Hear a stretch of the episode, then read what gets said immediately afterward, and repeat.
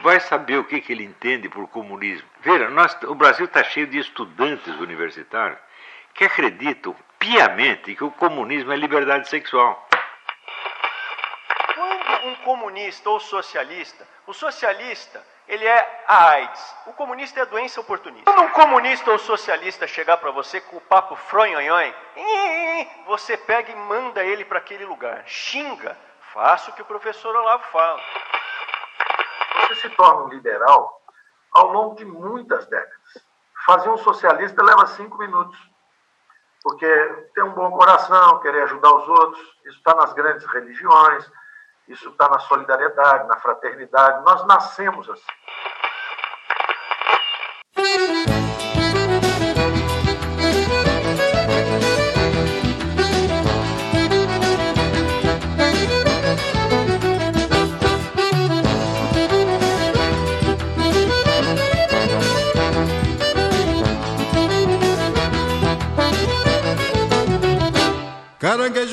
Bom dia, boa tarde e boa noite, camaradas.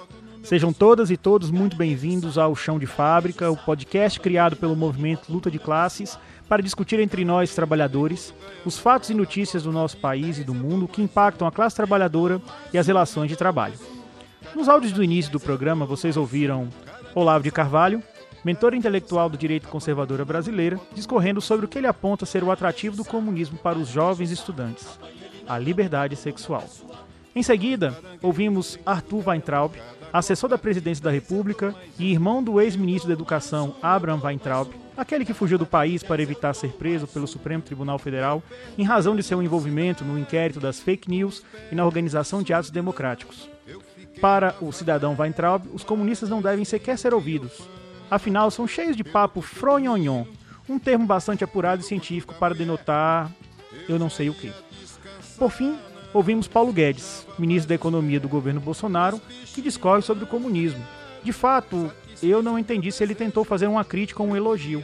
Afinal, ele relacionou o comunismo com bons sentimentos, como ter um bom coração, querer ajudar o outro, com a solidariedade e a fraternidade. Segundo Paulo Guedes, nós nascemos assim. E se tornar um liberal exige estudo.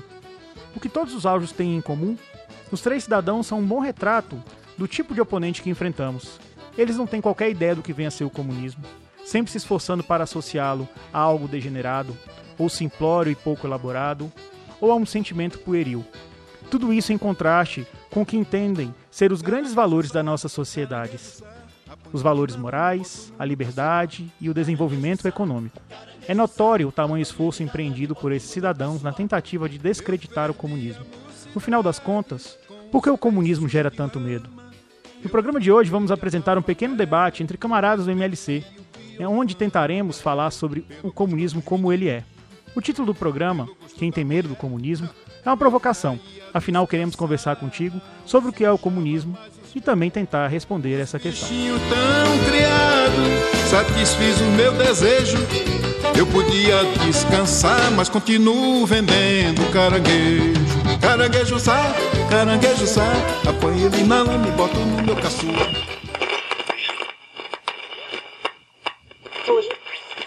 Então, pessoal, meu nome é Rodrigo Barbosa, sou locutor aqui do Chão de Fábrica, trabalhador bancário, Banco do Brasil, e estou aqui com dois camaradas, dois queridíssimos camaradas, nós vamos conversar sobre o comunismo. Quem tem medo do comunismo? E por que que todo mundo tem medo do comunismo, no final das contas?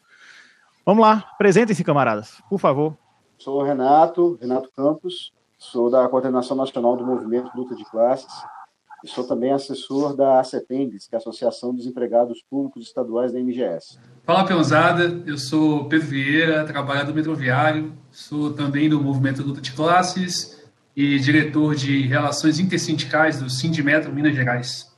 Um abraço aí para toda a nossa audiência e para os camaradas que estão aí no episódio de hoje. Tamo junto, rapaziada. Vamos começar esse bate-papo, né? Vai ser um formato um pouco diferente do que a gente vem fazendo no, no chão de fábrica.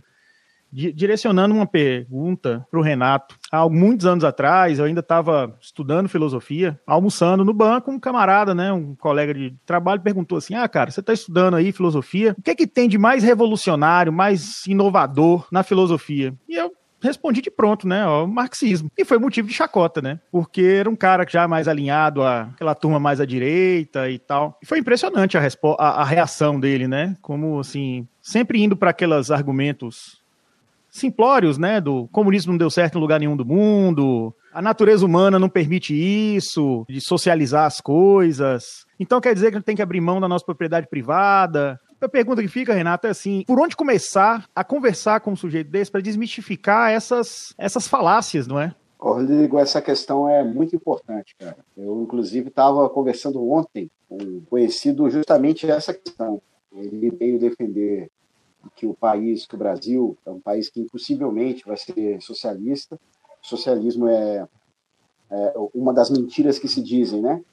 Que é a, a luta pelo comunismo, a luta pelo socialismo é uma luta que, no final das contas, vai dar numa coletivização da pobreza e essas mentiras caem por terra quando a gente consegue colocar ponto a ponto o que está escrito pelo Marx, o que foi desenvolvido pelo Lenin, o que o Engels apontou e o que a luta pelo socialismo na prática se efetivou em vários países. Né, essa contradição que muitos apontam do, do socialismo real para o socialismo da teoria, como se fosse uma coisa extremamente diferente, na verdade, é, aplicado à realidade, vão ter especificidades, mas a gente consegue sim, e de longe, superar o sistema capitalista.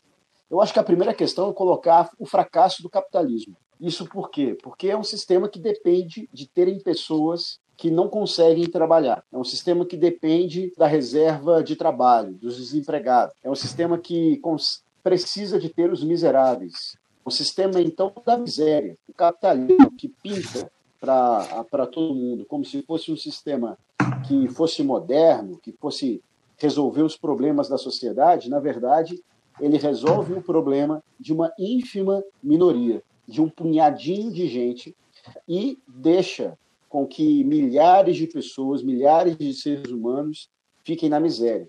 Então, o fracasso do capitalismo precisa ser evidenciado. É um sistema de, de, de pronto que não serve à humanidade. Ele serve ao bolso de poucas pessoas. Né? É, isso tem vários dados que vão comprovar. Os 1% que detêm uma riqueza é, absurda, enorme, é maior do que os 99% da população, então essa, essa, esses dados já comprovam também o fracasso do sistema capitalista. E uma outra questão é dizer quem de fato governa no socialismo. As pessoas não, não têm muito claro essa ideia, mas quando a gente aponta para os trabalhadores, né, para a pessoa da classe trabalhadora, quem governa no socialismo, quem dirige a produção, isso é governar o Estado, mas é também governar a produção, uma empresa, né, ou até o campo, quem vai produzir o arroz, quem vai produzir o feijão. Quem são esses? Esses, de fato, são os que vão dirigir o processo da produção e vão conseguir dividir aquilo que for produzido. Porque o capitalismo tem uma contradição fundamental que a, a produção dele é social, é social, né? Todo mundo é obrigado a produzir. Só que a acumulação dessa produção vai para o bolso individual. Ela então tem uma concentração da riqueza. O socialismo, pelo contrário, o que é produzido, e é verdade, todo mundo vai ter que produzir, mas também todo mundo vai ter acesso àquilo que for produzido. Então, quem vai governar toda essa situação, toda essa divisão daquilo que for produzido, vai ser os próprios trabalhadores. Isso dá poder ao trabalhador. Estava conversando com um companheiro que é operário de uma fábrica, e aí ele estava falando justamente questionando que era impossível, porque tem trabalhador na fábrica que produz menos e tem os trabalhadores que produzem mais, então isso vai ter sempre existir. As pessoas esquecem que o sistema capitalista também impõe uma lógica de trabalho que é extremamente extenuante. Trabalho no capitalismo é um sacrifício. A gente é condicionado a cair numa lógica a qual não queria mas é obrigado para poder sustentar sua família. Então, uma situação dessa, não há quem trabalhe feliz, não há quem ache que não vou produzir muito porque eu vou receber muito, ou porque os meus filhos vão ter o que comer no final do mês. Não é verdade. Dando o exemplo dessa situação de fábrica, várias dessas empresas, se você falta um dia de trabalho, você vai perder a participação nos lucros e resultados no final do ano. Você vai perder a cesta básica no final do mês.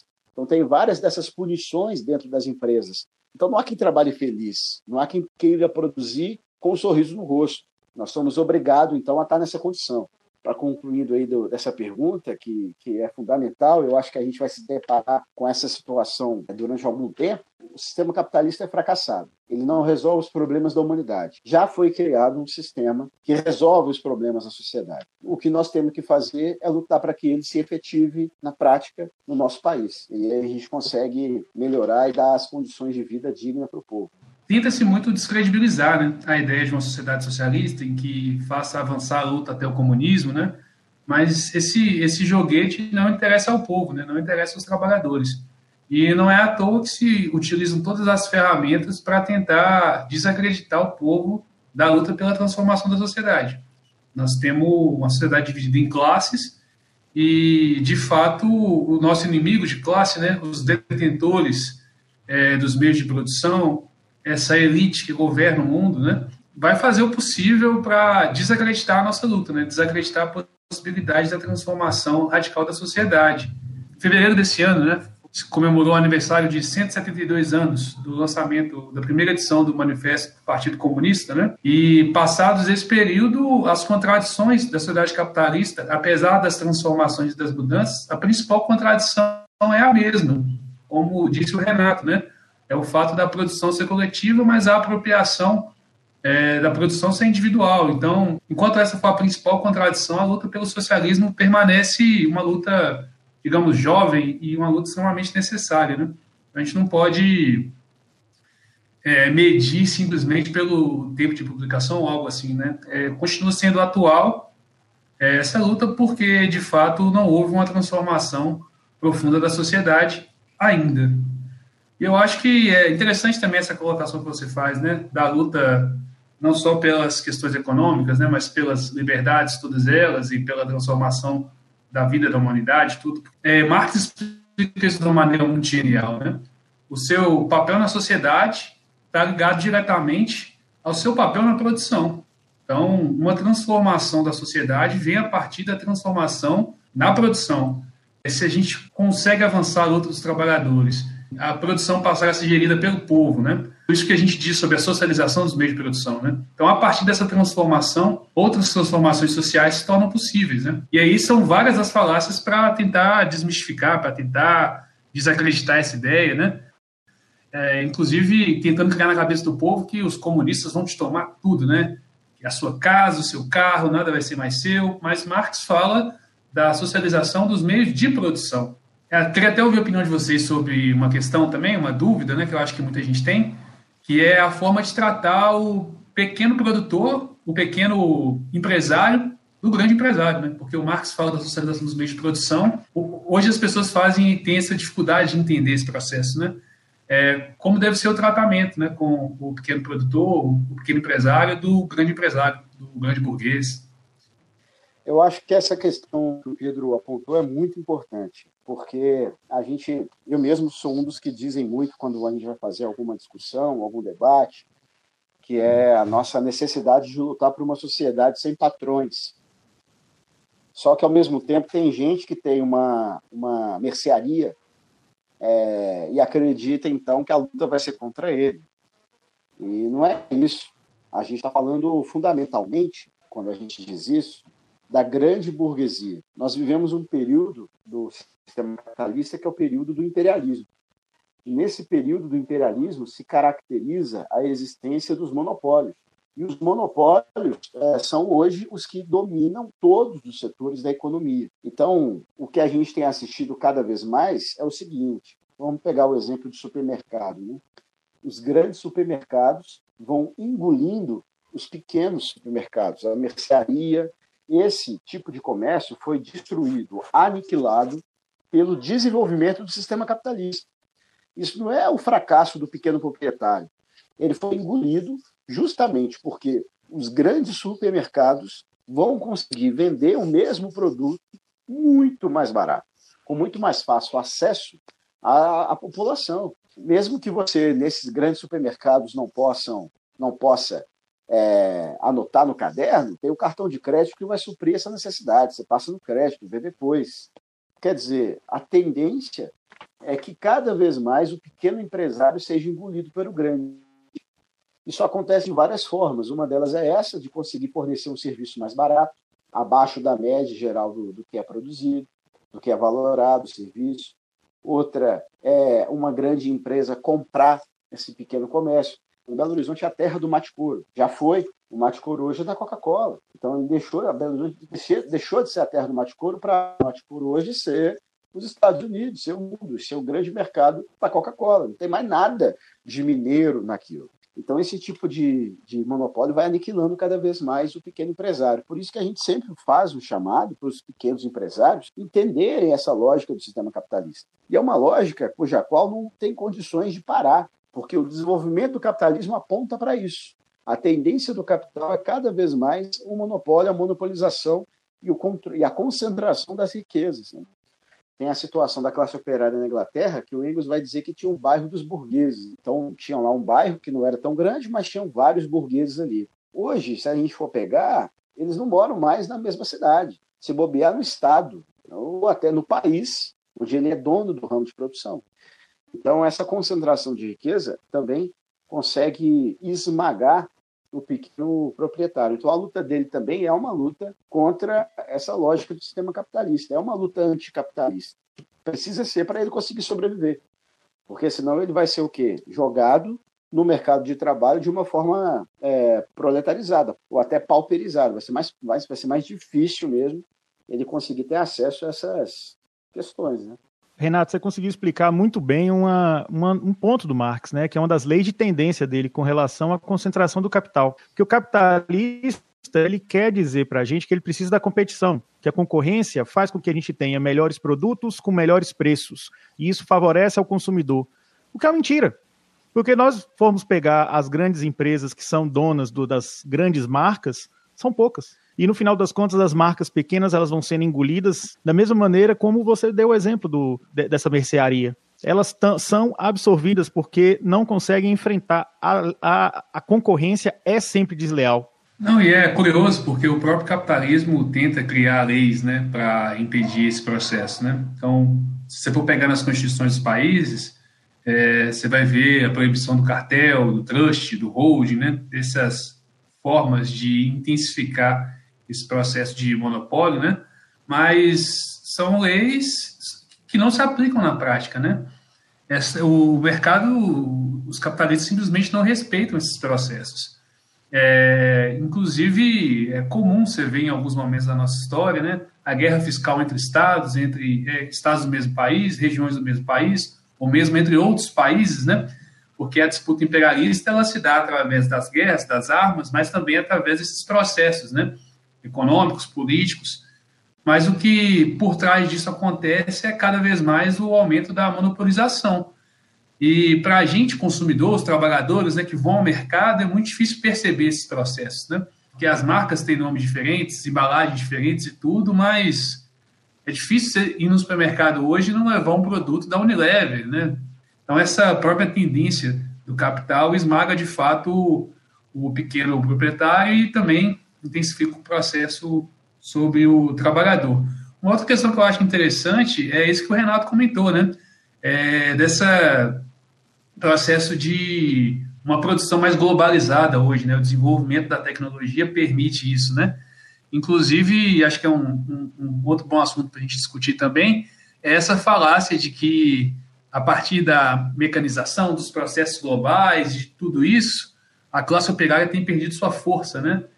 É, porque é como se a, a, tecnologia viesse a substituir a mão de obra do operário, e com isso é, não há mais aquela fábrica pensada por Marx, e a lógica de organização do proletariado como classe revolucionária não faria mais sentido. O que, para mim, é uma grande balela, né? porque, é, de fato, existem locais no mundo em que a mão de obra do operário é tão explorada que muitas das vezes é mais vantajoso manter um trabalhador ali do que manter um maquinário, né? E por mais que você não tenha uma empresa produzindo mais todo o produto, mas você tem um parque industrial em volta daquela grande empresa, onde partes do produto são produzidas, mas tudo isso não tira o centro, né, da, do, do ganho do burguês, né, o, o centro continua sendo a exploração da mão de obra do operário, né? Continua sendo o roubo da mais-valia. O companheiro Renato aí a gente milita junto na mesma reunião, e gosto sempre de usar o exemplo da Fiat, né? Que eu acho aqui em Belo Horizonte, aqui em Betim, na verdade, eu acho que é um exemplo interessante que mostra um pouco essa transformação e que mostra também que a centralidade da luta permanece na organização do proletariado. Assim, eu, eu, quando esse assunto vem à tona, assim, eu gostei muito do Pedro falar isso aí, porque é uma coisa fundamental da gente conseguir enxergar hoje no funcionamento da sociedade capitalista. Primeiro, muitas das pessoas que criticam Marx e, através dessa crítica, tentam é, desvalorizar a luta pelo socialismo, toda a teoria revolucionária, não leram Marx, não fizeram um estudo sério sobre o que o Marx escreveu, nem fizeram uma análise é, o momento histórico que ele viveu, que está a imortalidade das ideias marxistas e depois desenvolvidas também mais pelo Lenin.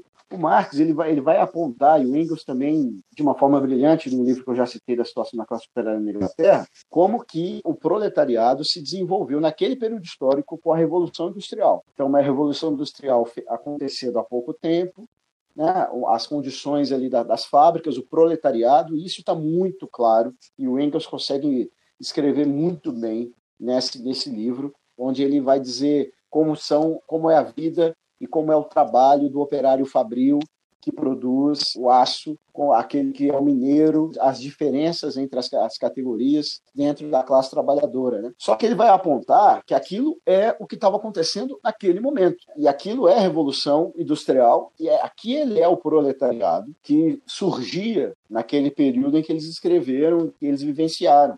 Hoje, a gente observa o nascimento e o surgimento de uma nova forma de organização do mundo do trabalho e, a partir daí, uma nova forma dos trabalhadores se organizarem de onde é extraída a riqueza. A mais-valia continua, só que ao invés da produção do aço, que ainda existe e vai existir enquanto tiver sistema capitalista, a mais-valia na produção do carro, a mais-valia na produção do computador, materiais, etc., a mais-valia também está na indústria de serviço.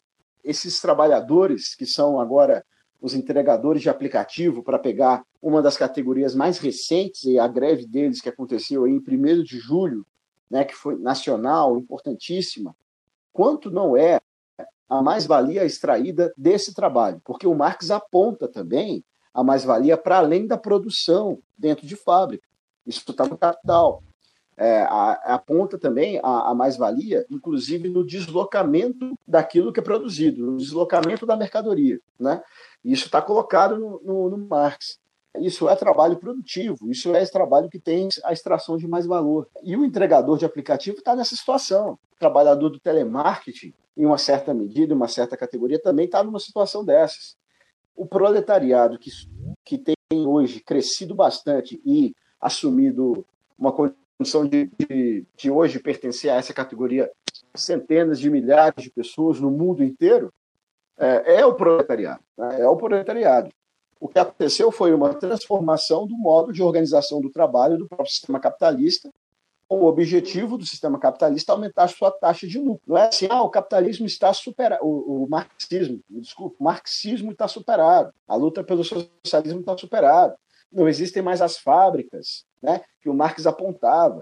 Mas o Marx não apontava só fábrica. Isso é quem leu até ali, até a página 10. Se a gente for fazer um estudo sério do, do Marx e se colocar como marxista, etc., até para fazer a crítica você tem que ler o livro todo. Né?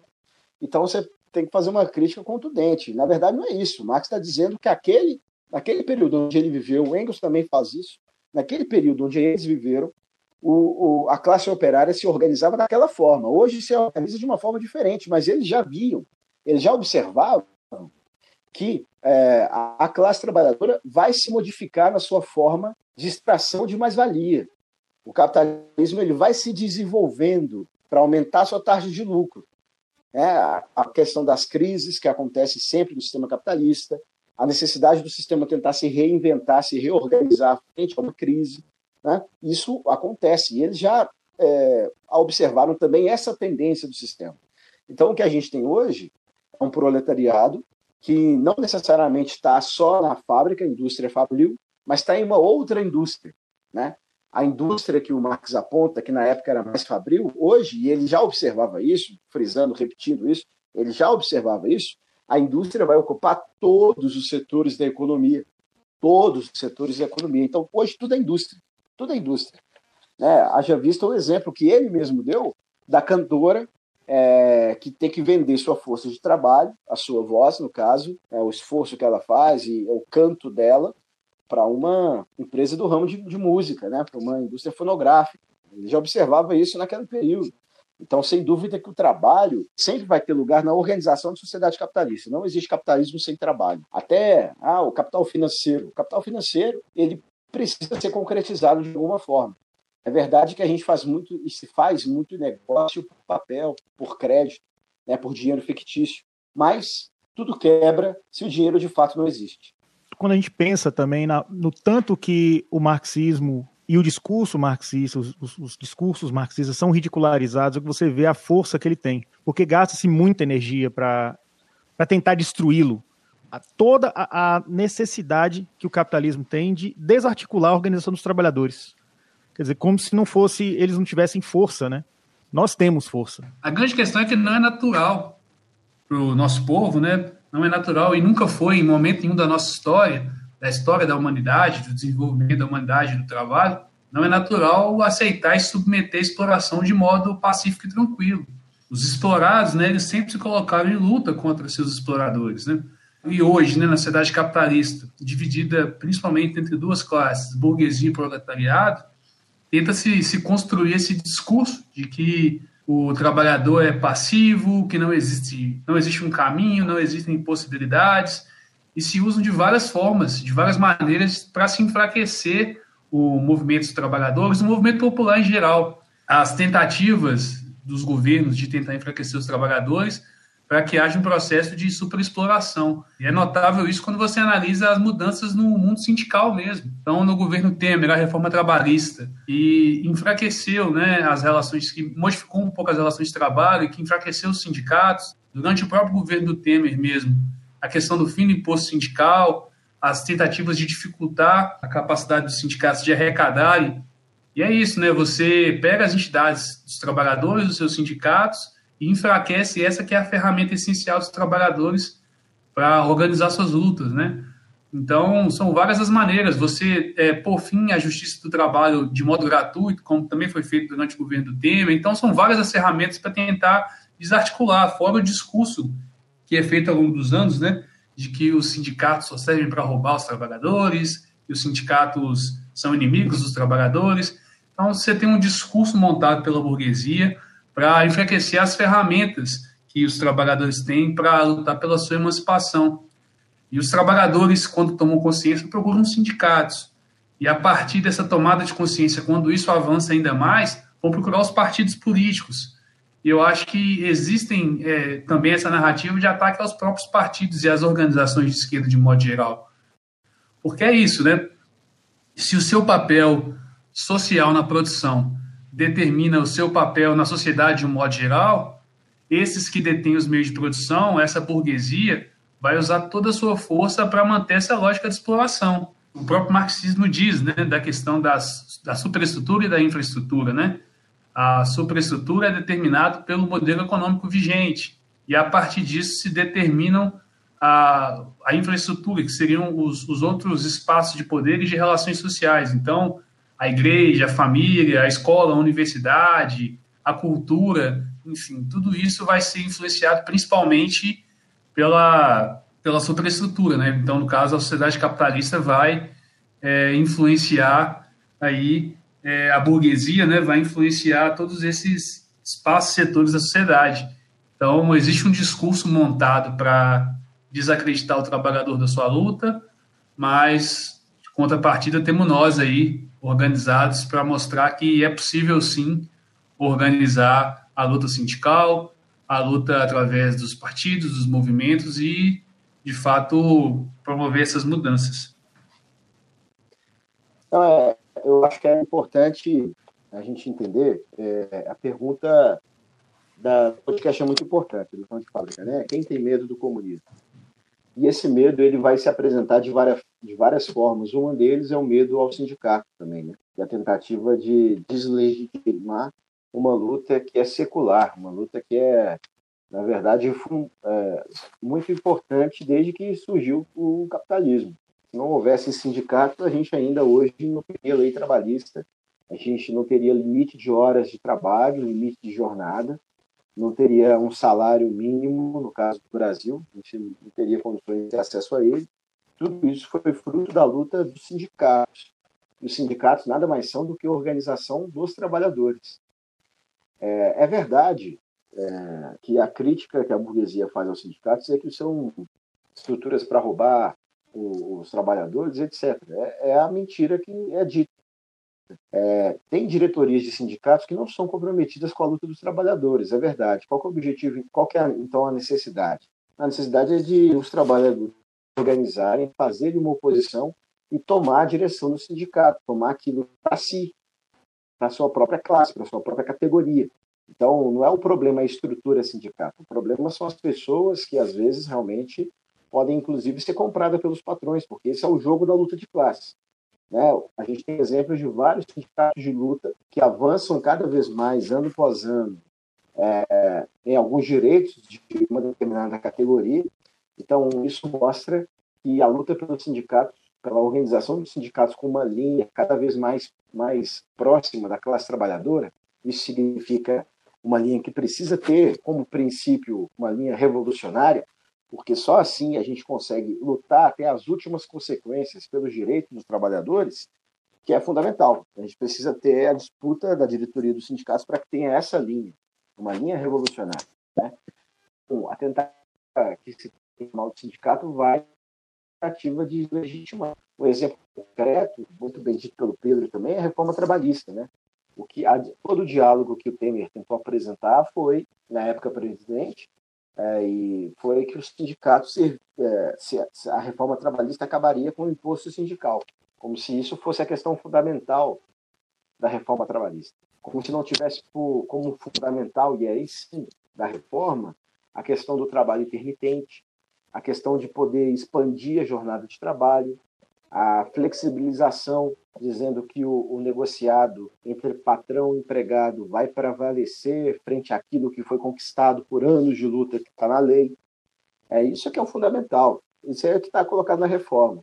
O imposto se negocia depois, né? não é central, porque o governo queria fazer o governo a serviço das grandes elites, a serviço da burguesia nacional, queria, na verdade, é explorar ainda mais a classe trabalhadora, rasgando a CLT. Né? Então, acho que essa é uma questão fundamental. A desorganização da, das estruturas de luta dos trabalhadores é, sem dúvida, um passo que os patrões que, e os governos que estão a serviços deles querem fazer para nos legitimar.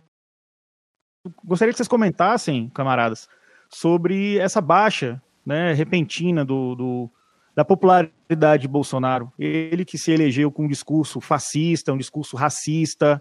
Como isso pode sinalizar um fortalecimento ou um cenário de fortalecimento a curto, médio prazo para a classe trabalhadora? Como vocês avaliam esse, esse cenário hoje, considerando cada vez maior fragilidade do discurso fascista que sustentou o governo?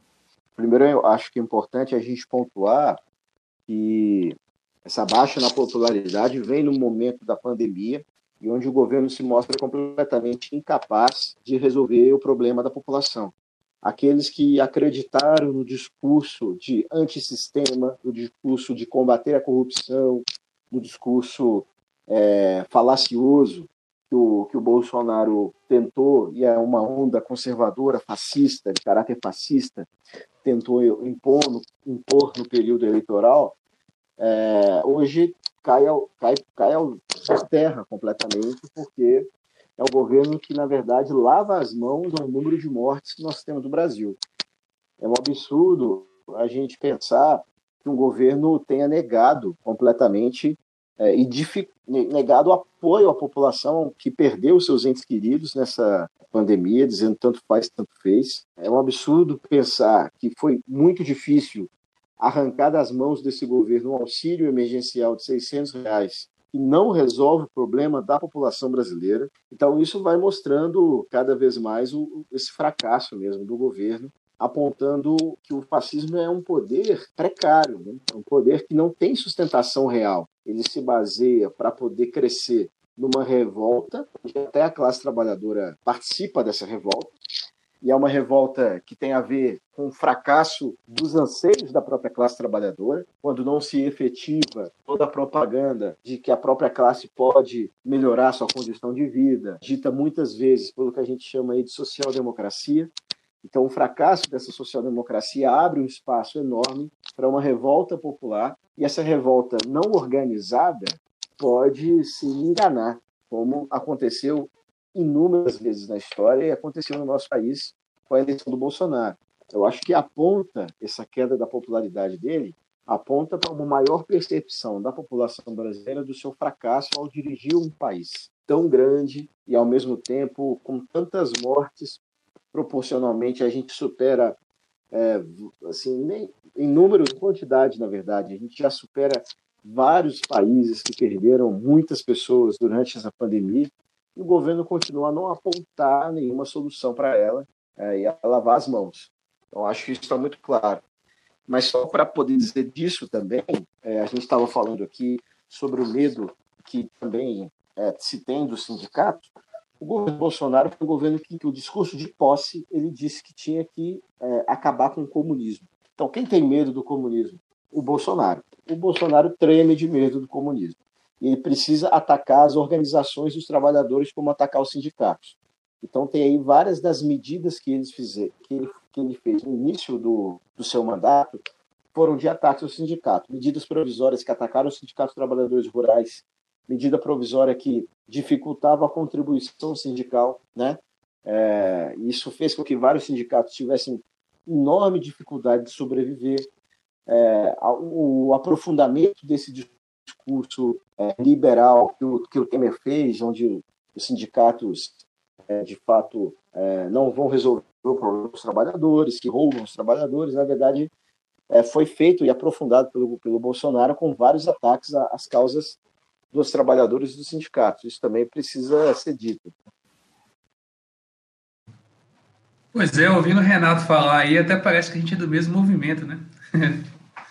O que eu ia dizer é exatamente isso, pô. Quem tem medo do comunismo é Bolsonaro e os que ele representa, que é essa a burguesia nacional e internacional, porque a eleição dele já está comprovada aí que a denúncia que a gente, né, que a esquerda de um modo geral fez de que havia capital, né, havia dinheiro do estrangeiro, algo que é ilegal né, na Constituição do Brasil, algo que não é permitido pelas leis no Brasil, que isso ocorreu de fato. Então existe o Bolsonaro ele é hoje um representante dessa elite, dessa burguesia, mas por trás dele é isso, né? Tem essa classe. Então a nossa luta é, é pela derrubada do governo Bolsonaro, que é um governo inimigo dos trabalhadores, mas também uma luta pela derrubada da, da burguesia. Porque é isso, esse, esse grupo que manda e desmanda no mundo é quem tem a perder, né? Tem uma frase bastante marcante do Marx, que está lá no manifesto, né? Que ele diz que os trabalhadores não têm nada a perder em uma revolução,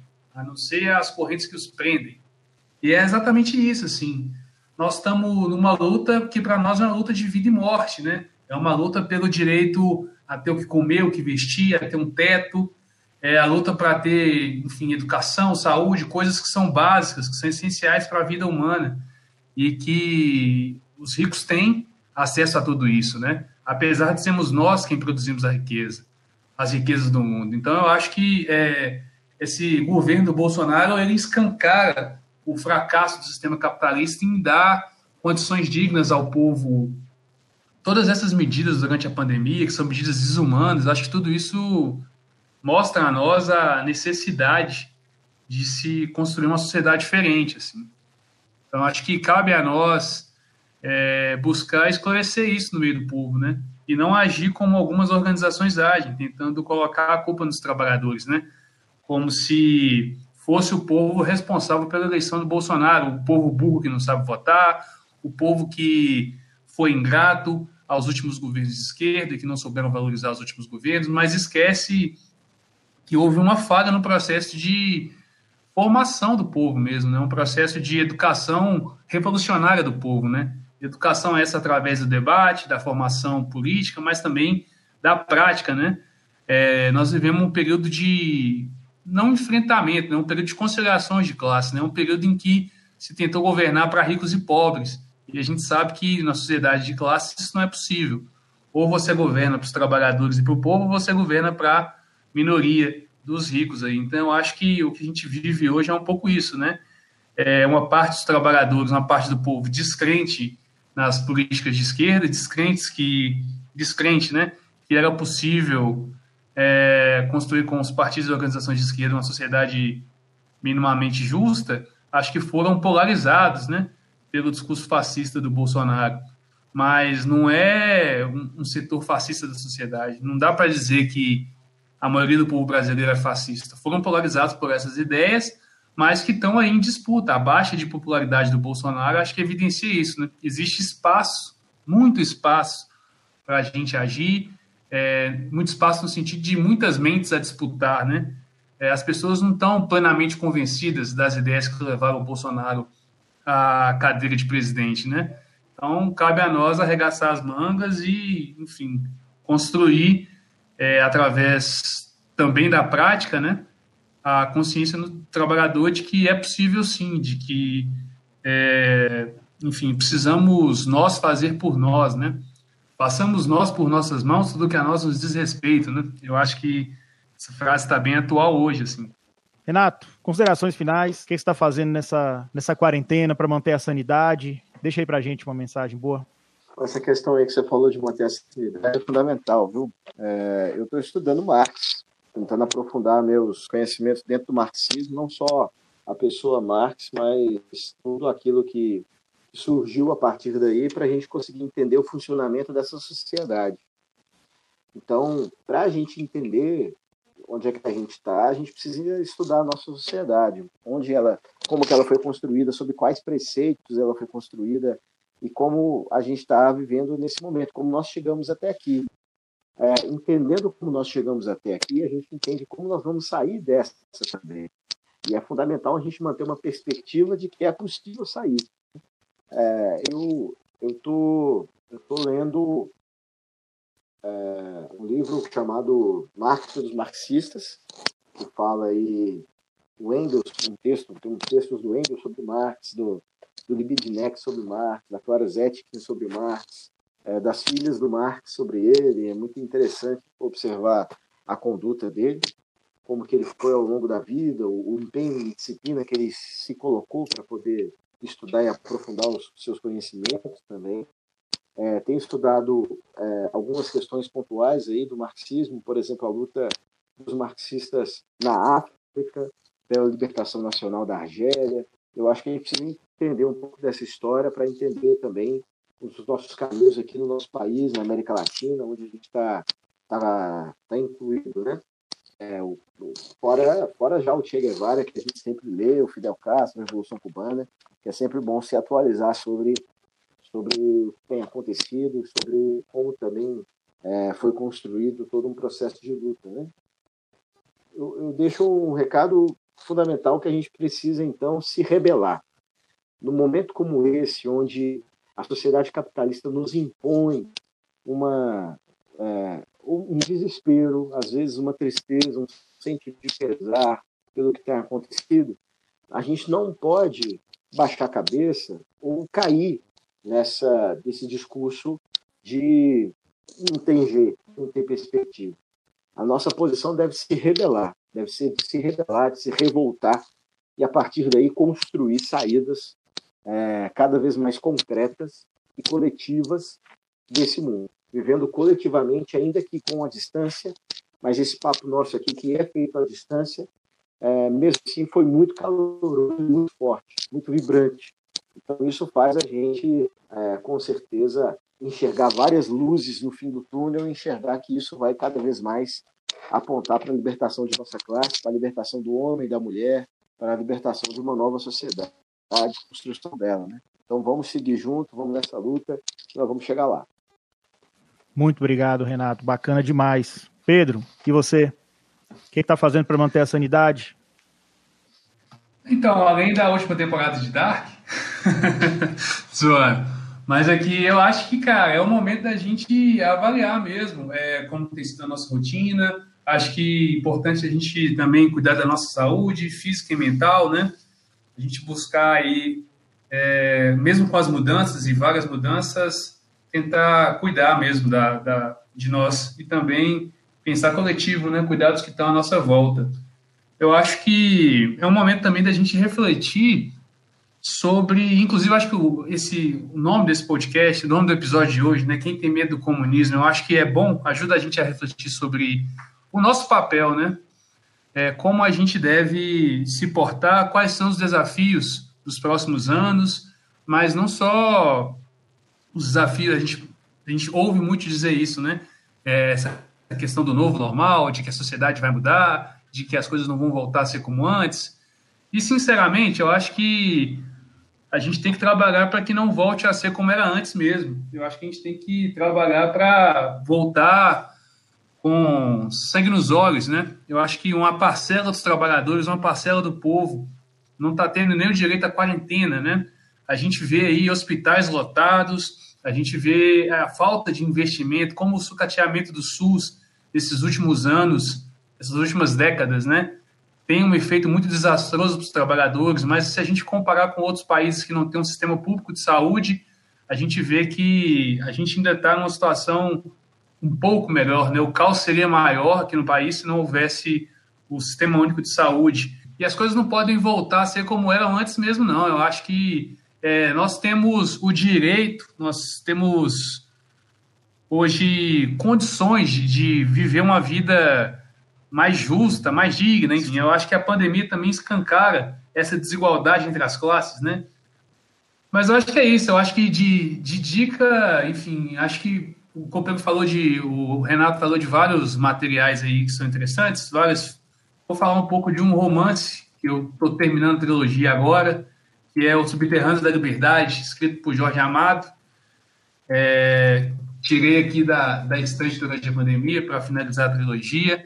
Acho uma história bastante fascinante, né, que mostra a luta dos comunistas durante o Estado Novo, é, a resistência ao governo fascista do Vargas. É, tem, tem me ajudado assim a passar os dias. Também eu acho que a gente não pode parar, sabe? É óbvio que as orientações são permanecer em casa, evitar, é, enfim, uma, praticar ao máximo o isolamento social, mas a gente sabe também que não dá, não dá para a gente se isentar da disputa da sociedade, né? Porque o, o, lado de lá, a burguesia, ela não parou a exploração durante a pandemia, né? Pelo contrário, as coisas têm só se intensificado. Então, eu acho que o chamado da MLC também é um pouco esse, né?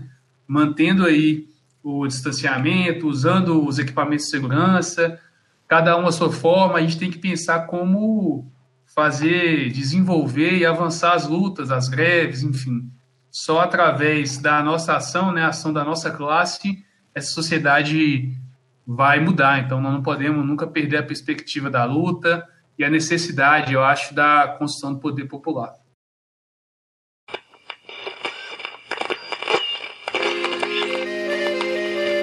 Você não conhece o Recife? Venha que eu vou te mostrar. A cidade tem movimento. Quem quiser ver, vamos passear. A cidade tem movimento. Quem quiser ver, vamos passear. Recife, linda. Encerrando o programa, mais uma música de Gabriel Eusébio dos Santos Lobo, mais conhecido como Ari Lobo, esse grande compositor de Belém do Pará. Como sempre, deixamos o nosso convite para que entre em contato conosco por meio das nossas redes sociais. Os links estarão na descrição do programa. Desde já, agradecemos a sua audiência e espero que nos reencontremos no próximo Chão de Fábrica.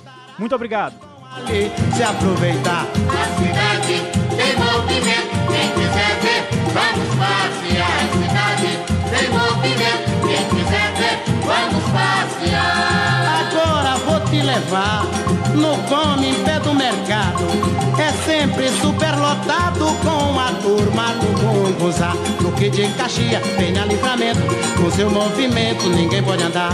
Rua do Rangel é uma beleza, tem a miudeza que se procurar. E o camelo faz seu mapa, porém quando a vista rapa sai correndo sem parar. A cidade tem movimento, quem quiser ver, vamos passear. A cidade tem movimento, quem quiser ver, vamos passear. A rua do imperador, todo negócio se faz. Os vigaristas é demais, não deixe um lhe agarrar. Praça 17 de noite é pecado se ficar parado naquele lugar. Marquês de Olinda, Vigário Tenório, tem tanto escritório eu vou te mostrar. E se gosta da folia, vamos à rua da guia, que é a rua do voar.